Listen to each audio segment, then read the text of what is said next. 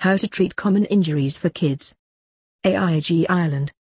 1st of March 2016. If you've got little ones running around, you know that they can get into all sorts of mischief. Unfortunately, this sometimes leaves them with injuries. While you may want to be better safe than sorry, when it comes to small scrapes or bruises, you don't need to take them to the emergency room or GP to get them sorted. If you have pupil protector cover you can also use our second opinion service to get access to a specialist for an accurate diagnosis and treatment. Instead, it is a good idea to know how to treat common injuries that kids get so you can deal with them there and then. This will provide comfort, ease pain and avoid unnecessary medical intervention.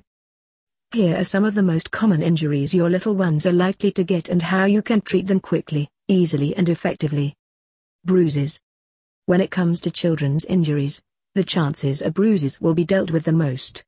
They are also the easiest to treat. Simply hold ice or a cold pack to the bruise for 20 minutes at a time over the first 24 to 48 hours.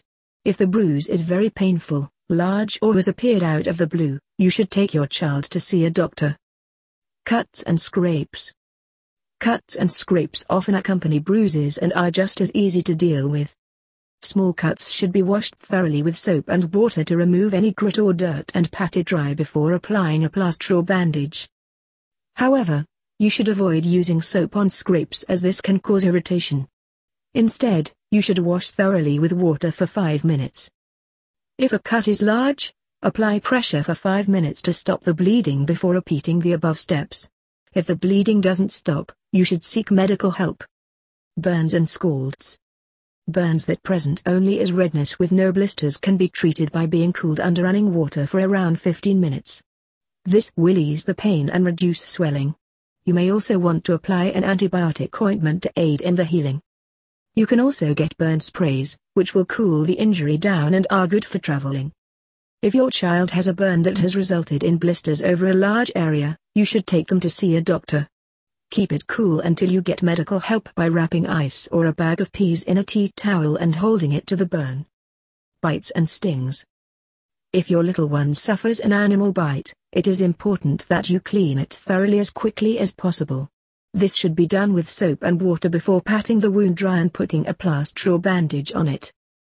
If the bite is from a wild animal or is quite deep, you should take your child to the doctor immediately. For insect stings, you should use ice or frozen peas wrapped in a tea towel to cool skin and reduce the stinging. Baking soda mixed into a paste with water will also help to ease the pain. If the stinger is still in the skin, such as with a bee sting, you should be careful to scrape it out rather than pulling it out. You shouldn't need medical attention unless the sting causes a reaction, such as rapid swelling or breathing problems, in which case you should seek immediate medical attention. Splinters.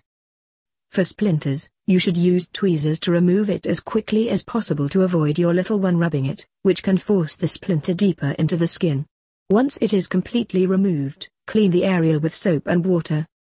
If the splinter is deep or large, you may need to see a doctor. Head injuries. While your little one might bounce back after hitting their head, you should keep an eye on them to ensure they haven't got evidence of a concussion. This means looking out for blood or fluid in the ears, dizziness or headaches, repeated vomiting, continued unconsciousness and unequal pupils.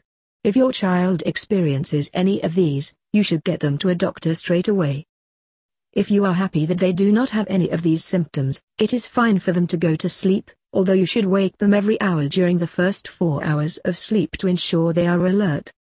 If they are knocked unconscious after hitting their head or fall unconscious shortly afterwards, you should go to the emergency room or call an ambulance. Did you enjoy this article? Sign up to our newsletter to stay informed of our latest travel guides, tips and articles. Don't forget to be social and share.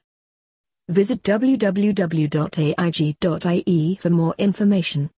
You might also enjoy these other articles. How to walk on ice. Parents Guide to Teenage Driving and Texting. Thank you for listening.